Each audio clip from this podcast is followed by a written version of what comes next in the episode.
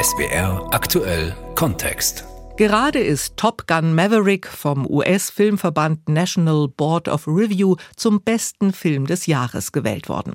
Sie wissen schon, der Fliegerfilm mit dem alterslosen Tom Cruise und den irren Flugszenen, unterstützt von der US-Luftwaffe und einem Soundtrack, der aus Couch Potatoes adrenalingesteuerte Individuen macht jedenfalls kurzfristig.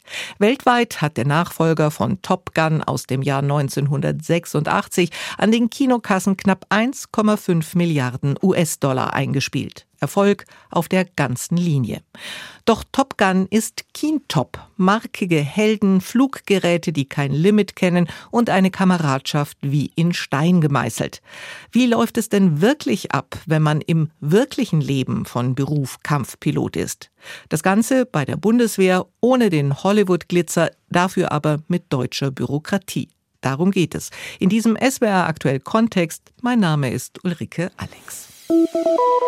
Was jetzt kommt, ist neu für mich. Ich kenne ein Bild meines Gesprächspartners, ich weiß, was er beruflich macht und wo er das tut, aber ich kenne seinen bürgerlichen Namen nicht. Mein Gegenüber ist Kampfpilot und aus militärischer Geheimhaltung werde ich sein sogenanntes Call Sign verwenden. Guten Tag, Hauptmann Noble. Hallo, guten Tag. Hauptmann Noble, wenn Sie sich kurz vorstellen, bitte. Genau, mein Name ist mit dem Käuser Nobel. Ich fliege in dem äh, taktischen Luftwaffengeschwader in Neuburg an der Donau. Äh, das Waffensystem Eurofighter Typhoon. Ähm, bin da inzwischen seit ähm, fünf Jahren eingesetzt und bereits 2007 zur Bundeswehr gegangen. Ähm, mit dem Hintergrund äh, zuerst Fluggerätmechaniker gelernt nach der Realschule und dann auf die andere Seite gewechselt, sprich in das Cockpit äh, als Kampfflugzeugführer auf dem Eurofighter. Hauptmann Nobel, das mit dem Callsign, das kennen wir aus Fliegerfilmen wie Top Gun. Wie sind Sie zu Ihrem Namen gekommen? Ja, da gibt es immer eine Geschichte dahinter. Das heißt, ähm, man macht irgendwas, die Staffel speichert das Ganze irgendwo ab und dann gibt es irgendwann mal ein Fest und da wird das Ganze dann besprochen und im Endeffekt bekommt da jeder sein eigenes Callsign assigniert und auf das Callsign hört man dann im Endeffekt und dadurch ist man im Endeffekt in einer Verschleierung drin und jeder hat, hat dann sein eigenes Callsign. Wie sind Sie denn überhaupt zur Fliegerei gekommen? Na, das ging eigentlich schon relativ früh los. Äh, da wir der, aus der Nähe aus Neuburg an der Donau sind, hat man die Kampfflugzeuge immer gesehen. Äh, danach kam eben die Ausbildung zum Fluggerätmechaniker bei der Bundeswehr. Ähm, da hat man dann schon auf verschiedenen Systemen das gesehen, wie das funktioniert. Letztendlich ging es dann auf den Tornado voran und dann kam eben der Wechsel äh, auf das Waffensystem Eurofighter. Sprich, irgendwie von Geburt an schon im Blut mit dabei gehabt, dass es in die Fliegerei gehen soll, ähm, mit dem Schritt zwischendrin als Fluggerätmechaniker. Und warum Bundeswehr und nicht Lufthansa? Ähm, die Fliegerei, die Geschwindigkeit, der technische Aspekt, der taktische Hintergrund, das sind verschiedene Gründe. Also vor allem die Fliegerei, die halt bei der Bundeswehr aus meiner Sicht mehr Spaß macht, als von A nach B zu fliegen ähm, weil ja der ganze taktische Teil mit dabei ist. Ob das jetzt ein Tiefflug ist, ob das eine große Mission ist, vier gegen vier, oder dann die Übungen, die mit dabei sind, wie jetzt zum Beispiel äh, die Übungen in Australien, ähm, in Spanien, äh, verschiedenste Länder, wo wir unterwegs sind. Ist denn Ihre Ausbildung jetzt, ich sag mal, exemplarisch? Ich würde, ich hätte gedacht, sie verläuft anders, weil Sie was sind ja zuerst Fluggerätemechaniker. Gut, man kennt auch Formel 1 äh, Fahrer, die Motoren zusammensetzen können.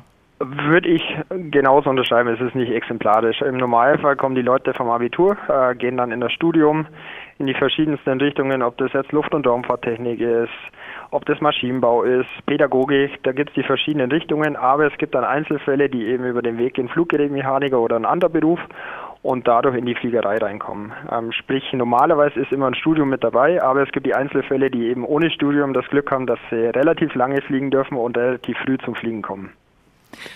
Und hat man Sie dann angesprochen oder haben Sie von Anfang an gedacht, ich mache jetzt die Fluggerätemechaniker-Ausbildung und irgendwie komme ich schon rein? Das kam von mir aus. Ähm, ich wollte das lernen, weil wir haben ja in der Nähe von Neuburg an der Donau zum einen Mannhinger und zum anderen äh, Donauwörth, wo wir die großen Aero-Standorte haben, äh, wo die Fluggerätemechaniker-Ausbildung stattfindet und ähm, dadurch war das Angebot bei der Bundeswehr da. Das ging dann nach Oberpfaffenhofen bei München und von da aus ging es dann weiter. Und das weiter hieß USA? Richtig, genau. Da geht es erstmal für die fliegerische Ausbildung nach Phoenix. Ähm, Der Standort nennt sich Goodyear. Das war früher mit der Lufthansa zusammen. Ähm, da hat die Bundeswehr einen eigenen kleinen Standort mit dabei gehabt, wo man erstmal auf dem Propellerflugzeug vom Fußgänger zum Piloten ausgebildet wurde und danach ging es dann weiter nach Texas. Das sind dann insgesamt 15 Monate gewesen und da hat die Ausbildung dann erst wieder auf einem Propellerflugzeug stattgefunden und später ging es dann weiter auf den ersten Jet mit dem ersten Überschallflug. Wie muss ich mir das vorstellen? Erst mal endlose Stunden im Flugsimulator und dann irgendwann mal das richtige Arbeitsgerät?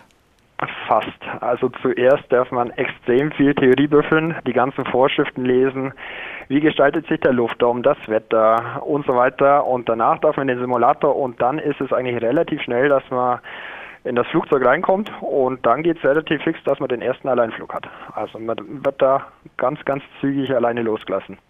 Sie sagen, Alleinflug in den Eurofighter äh, passen entweder einer oder zwei. Was ist die Regel? Genau, richtig. In der Ausbildung ist es am Anfang immer so, dass man zu zweit unterwegs ist. Sprich, der Fluglehrer ist ähnlich wie beim Fahrlehrer hinten auf dem Rücksitz, beobachtet das Ganze, gibt Anweisungen, Instruktionen, was man falsch macht. Und irgendwann ähm, findet das dann so statt, dass man seinen ersten Flug alleine hat im Einsitzer und der Fluglehrer ist im anderen Flugzeug dabei, ebenfalls im Normalfall in einem Einsitzer und beobachtet das Ganze von außen dann. Und jetzt sind Sie in Neuburg. Und ähm, wie sieht denn Ihr Alltag aus? Ich kann mir vorstellen, also 9 till 5 sitzt man ja nicht die ganze Zeit im Flieger.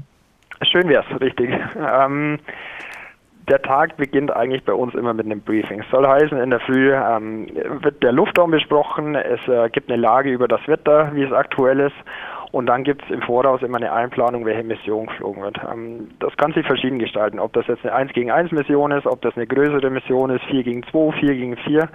Das wird im Endeffekt im Voraus immer festgelegt und aufgrund der Maschinenlage. Und dann plant man die Mission. Das dauert relativ lange. Also man steigt nicht direkt ins Flugzeug ein, sondern muss erst einmal das Ganze durchbriefen, dass jeder weiß, wie die Sicherheitsvorkehrungen sind, wie der Luftraum ist, wo man üben geht. Und danach geht es in das Flugzeug.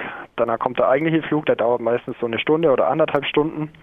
Und danach kommt der interessante Part, weil dann geht man in das sogenannte Debriefing, wo man sich das Ganze anschaut und dann die äh, Fehler rausarbeitet und auch die Punkte, die man gut gemacht hat. Also es geht nicht nur immer um Fehler, sondern man will auch die guten Punkte mit ausarbeiten und dann eben dementsprechend aus den Debriefings was mit ausnehmen.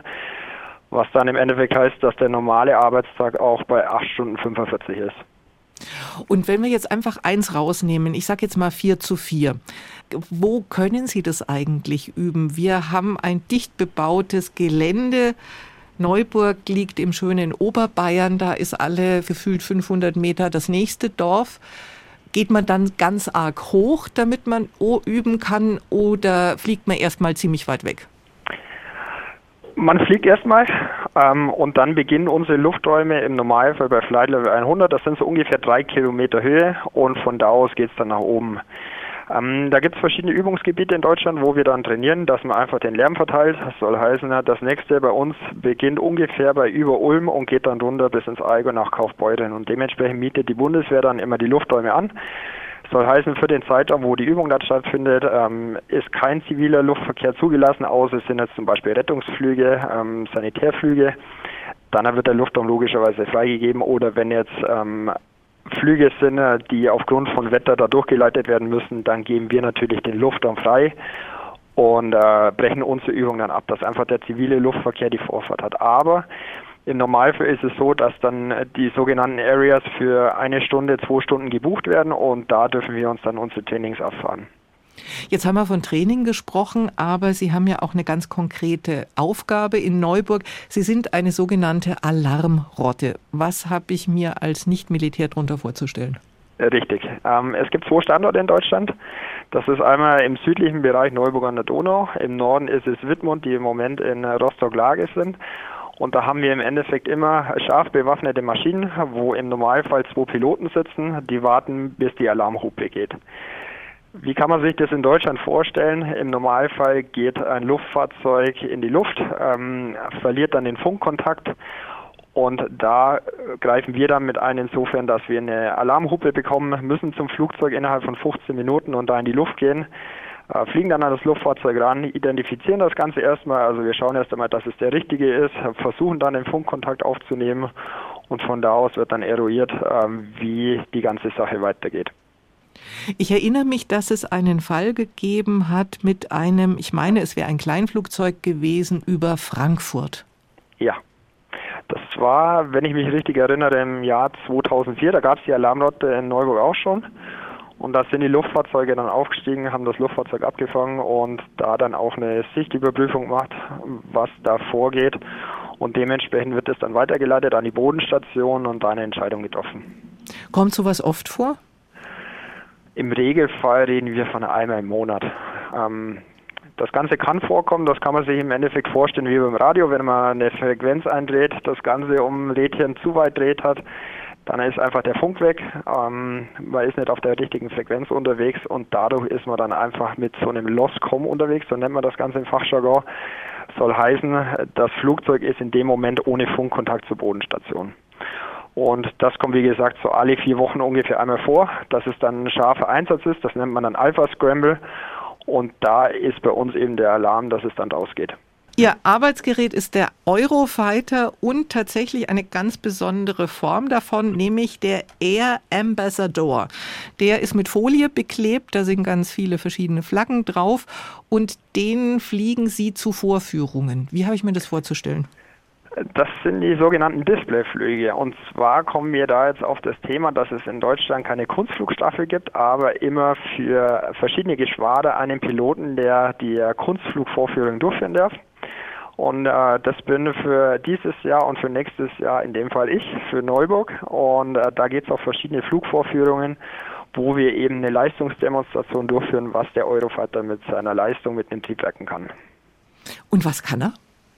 Sehr viel. Also er hat schon sehr viel Power, muss man sagen. Ähm, Im Normalfall wird das Display immer so geflogen, dass da ein externer Tank mit dran ist, der ist leer, einfach um das Gewicht zu, äh, Gewicht zu verringern und ähm, danach fliegt man eben verschiedene Manöver durch, ob das jetzt der Senkrechtstart ist, ob das der Langsamflug ist, ob das steile Kurven sind, äh, ein schneller Überflug. Da gibt es verschiedene Flugmanöver, die man da in das äh, Programm damit einbauen kann. Das muss man sich vorher extrem gut einstudieren weil das auch in niedriger Höhe stattfindet, so ungefähr in 200 Meter Höhe. Und da reden wir dann von Geschwindigkeiten, die hochgehen bis 800, 900 km/h. Und da hat man dann wirklich nur noch ein, zwei Sekunden Zeit, bis es dann im Boden knallen würde, wenn man da Fehler macht. Also Fehler sollten ausbleiben. Absolut. Deswegen ist das Training da dementsprechend wichtig. Da gibt es im Vorfeld ähm, sowohl den theoretischen Part als auch dann die Simulatorflüge, wo man sich das Programm wirklich für den Schlaf einprägt. Das heißt, wenn ich um 24 Uhr in der Nacht geweckt werde, dann müsste das Programm sitzen. Und ähm, danach geht es dann in die Fliegerei, wo man dann verschiedenen Höhen testet. Ähm, da probiert man das Ganze aus, ob es funktioniert. Und letztendlich muss man dann am eigenen Platz das Ganze üben. Da kommt dann normalerweise ein äh, hoher Vertreter der Luftwaffe, nimmt das Ganze ab, segnet das Ganze ab und dann ist man erst freigegeben für die verschiedenen Luftfahrtvorführungen, die auf der ganzen Welt stattfinden.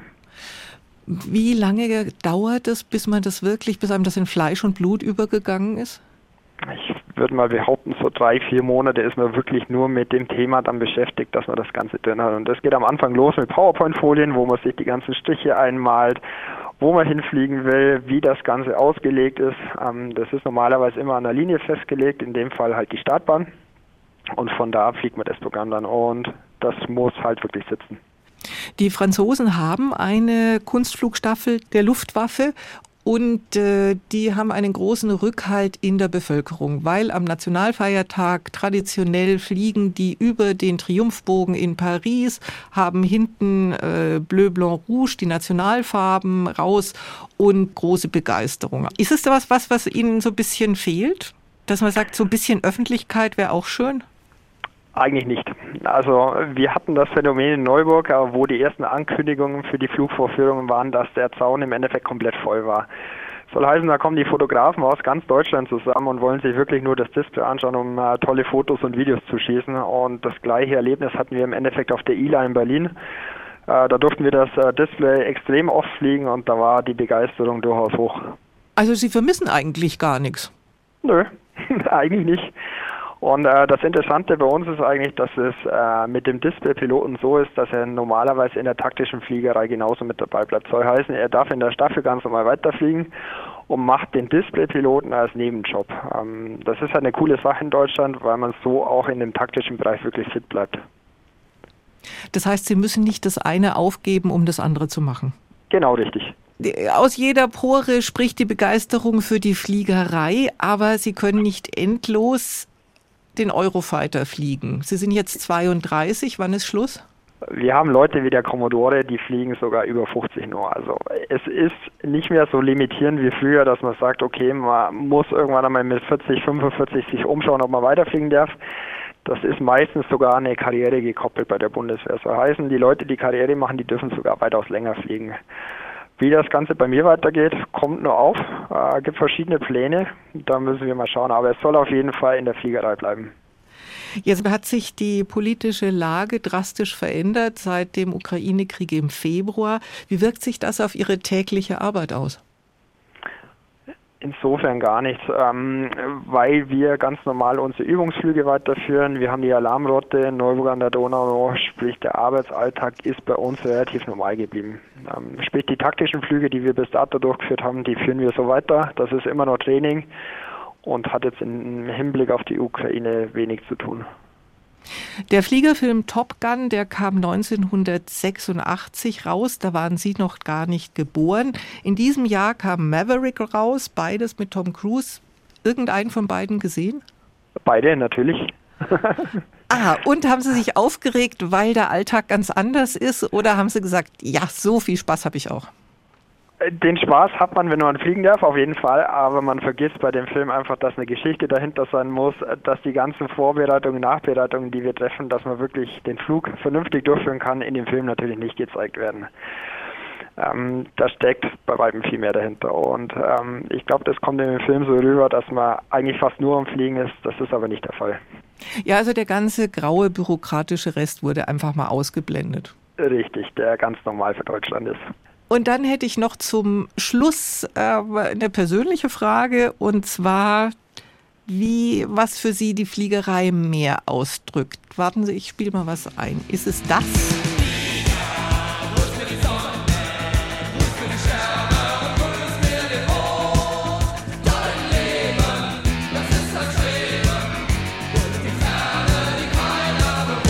Oder ist es das? Über den Wolken muss die Freiheit wohl grenzenlos sein.